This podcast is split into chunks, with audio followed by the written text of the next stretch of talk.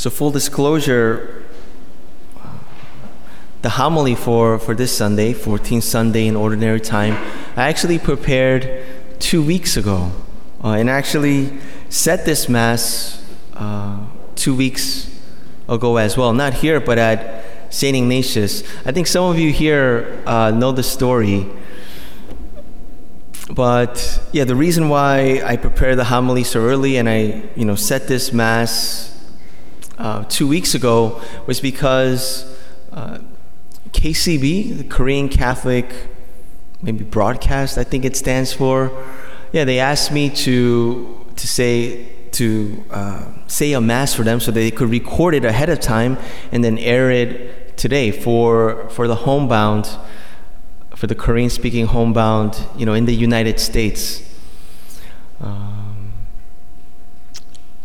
and it was interesting, you know, the events that took place. So I was trying to avoid this this task, this um, this assignment for a while because, you know, the president of that of that channel, he's a good friend of mine, a priest. You know, he he's been like begging me, hey, Leo, can you please, you know, say a mass or two for us? And I kept avoiding it for a long time, uh, for for a number of reasons. One because wasn't comfortable. Uh, yeah, first of all, being like just recorded and nobody else around that, that's a weird, that's a weird thing. Uh, but also, just my, my command, my proficiency in the Korean language, you know, it's not, it's not as good. It's not as good. So, and it also had been a year, more than a year because of the pandemic that I had said Mass in Korean. So, you know, conversationally, yeah, I, I'm okay. But then when you were talking about the words of Scripture, the words said in in the prayers of the mass these are kind of like esoteric words. Nobody nobody uses them. So it, it's difficult for me to to to pronounce them. So a lot of preparation you know needs to take place for me to say mass in korean especially since it had been a while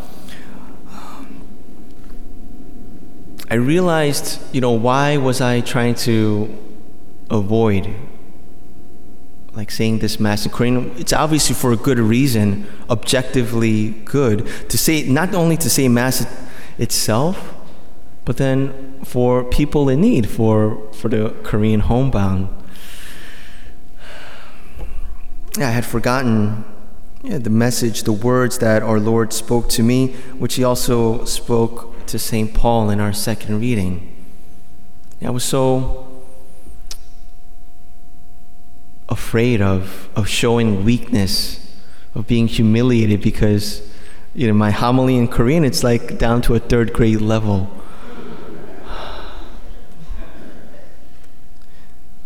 But as he says, my grace is sufficient for you, and my power is made perfect in your weakness. I mean, guys, th- these are the words that I had in my ordination prayer card. I think some of you, some of you have them. Um, and like, why was I trying to seek a life of comfort? You know, that's not why I signed up to be a priest, right? It was to show God's greatness despite my weakness. So it gave me this opportunity to see the Mass, approach the Mass in a new way in a renewed way. In today's gospel, our blessed Lord says, A prophet is not without honor except in his native place and among his own kin and in his own house. What's he talking about here? We, we need to understand this well in order to get the point, what he's driving at. And I think we have some experience of this. Uh, for, as, uh, as for a personal example, uh,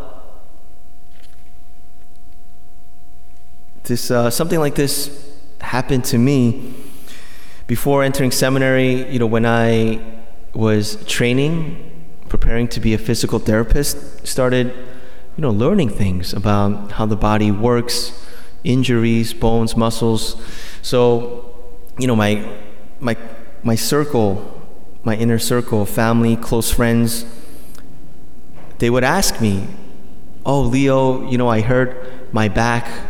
Um, or this hurts, what should I do? So I would, based on what I learned, I would tell them, oh, this is what's going on, and you need to do this, this, and that. You need to rest. You need to, you know, do this exercise, this, this stretching exercise. You need to, yeah, avoid this motion so not to aggravate it. And even after after I got my license after graduation, as I was working, you know, this kind of thing happened all the time. But uh, I noticed a strange phenomena. Like they didn't listen to me very well. It was, it was very frustrating, right? They, and then it, occurred to me, and, and not only for myself, but when I when I talk to friends who are um, you know, other medical professionals, they, they say the same thing. Their family, you know, whatever something they read on the internet, they'll follow that. They'll listen to that. But then to their own family members, they don't they don't listen to them. See, you know what I'm talking about, right? Uh, so it had occurred to me, it's not because they're intentionally um, like disrespecting our our professional um, advice, expert advice it's because they knew us from before, before we became that medical professional. And so they even when we were younger, they they knew like how we were. Like for myself, they knew like what um yeah, what a what a messed up kid, what a troubled teen that I was. And like, oh, who's this guy now telling me what to do? Um, it's, a, it's the same thing.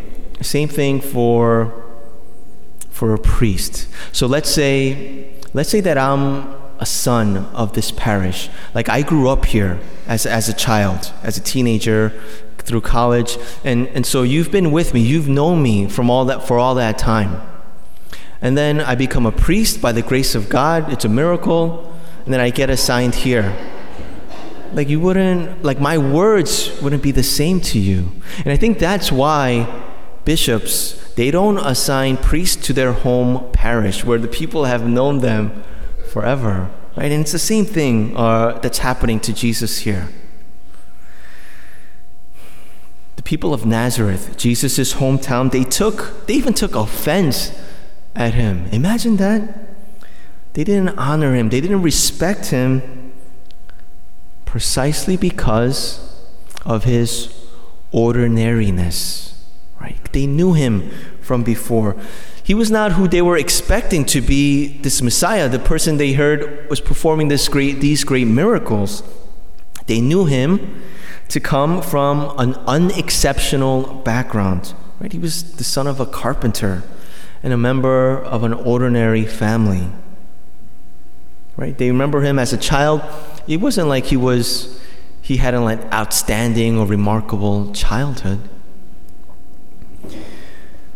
It was Jesus' ordinariness that made it difficult for his hometown people to accept that he was capable of performing great deeds. You know, but oftentimes we expect God to act in like these extraordinary and grand ways in our lives, yet the Lord is often present in amazingly ordinary ways. Right? He acts in ordinary ways. Prime example of that is the sacraments. For example, confession. Right? When you come to confession, who do you see? An, like an ordinary priest, a, a weak, sinful man. But he's standing in the place of Jesus Christ.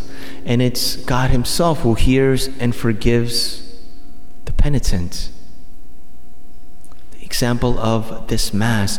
Jesus comes to us in the Eucharist through what looks like ordinary substances, right? Ordinary bread, ordinary wine.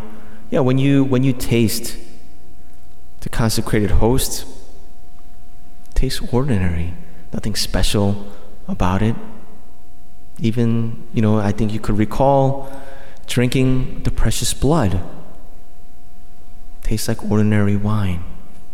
And yet, our Lord comes to us through those ordinary means. Dear friends, let us open our minds and our hearts so that we can approach the Mass in a new way, a renewed way for Almighty God. He comes to us in extraordinary way through ordinary means.